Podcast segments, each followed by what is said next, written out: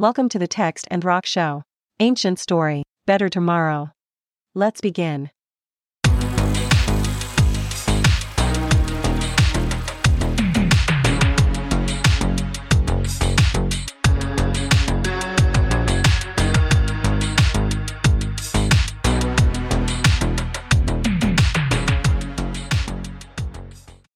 Hey, so we have some fun ground to cover this All week. right, what are we going to cover? We're actually going to start the reboot of the Text and Rock Show with two very short texts. They're actually called fragments. They're little sections of what used to be large works that we have from ah. Greek literature. Okay. okay, okay, short texts that Yeah. rocks. That rocks. I like what you did there. Yeah. So they're both from a cat named Heraclitus. okay, tell Herac- us about it. so. Heraclitus lived as a Greek philosopher in Ephesus around 500 BCE, so a little before Plato, Yeah, right? And like 500 years before Jesus. for Jesus. Okay. I like Heraclitus because he goes down or comes down to us as a philosopher, but also a mystic. Like he Yeah.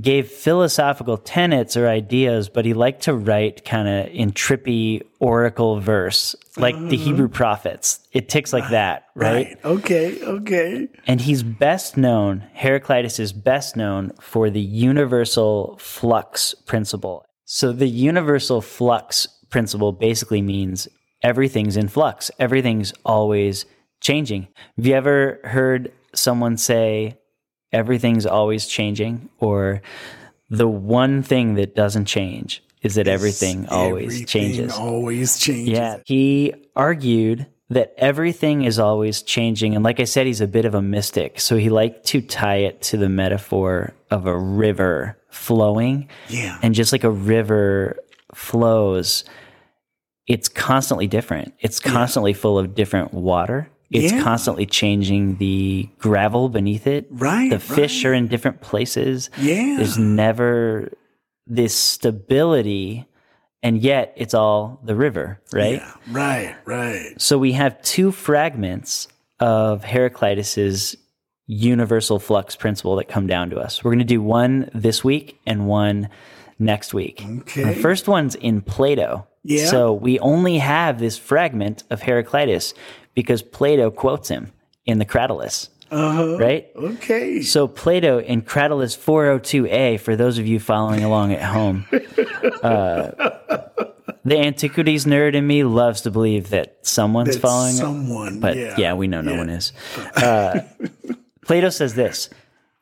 Heraclitus, I believe, says that all things pass and nothing stays. And he compares existing things to the flow of a river.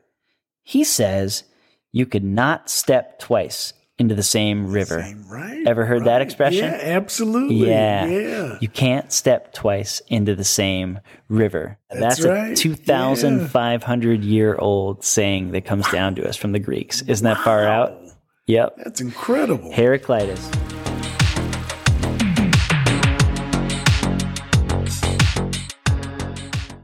Now, for a moment, think of your tradition, whether it's Judaism, Christianity, Hinduism, Buddhism, atheism, agnosticism, nonism, whatever you, the hell you call yourself ism. think of your tradition as a river Right. because most of us are inclined to think that our belief system is static. Like these are the ideas of my belief system. These are the orthodox or accepted Right. or Right. views we've arrived at and I believe in it. Uh-huh. And that's just what my belief system is.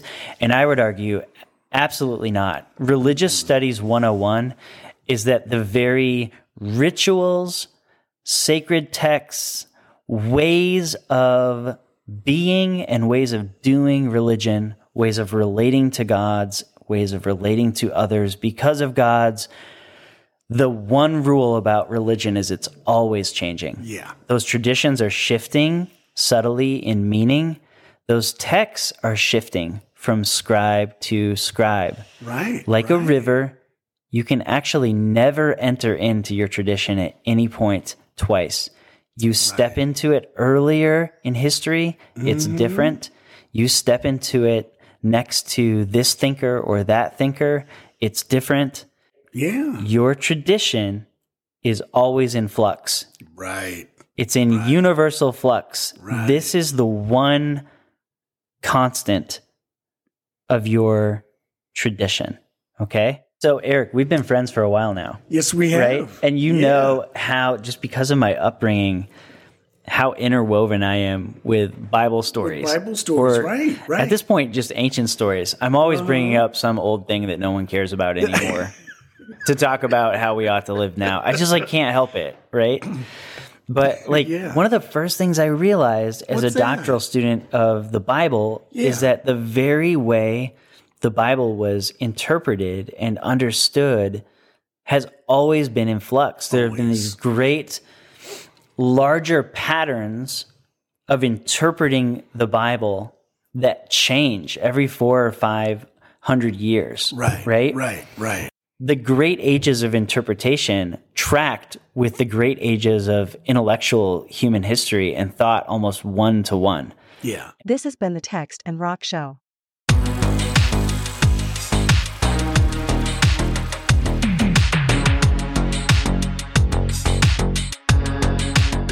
This episode was influenced by audio track by Bob Dylan, The Times They Are a Changin', the book God, A Human History by Reza Aslan, and the universal flux theory of Heraclitus preserved in Plato's Cratylus.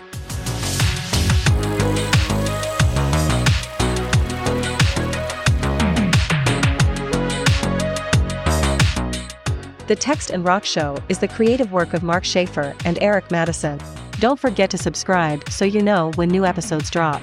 If the show adds value to your life, please consider leaving them a review or sharing Text and Rock with a friend.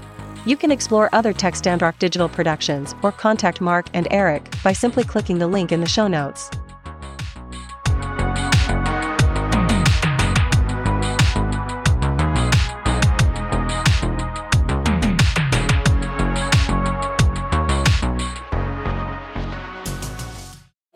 Eric's already laughing. We're done. What is wrong with me? How come I can't just? I think it's just fun to hang out. I think so. And we're dropping two short episodes and then grabbing some Mexican food. So that's always good. I can't wait. Hey, so we have some fun.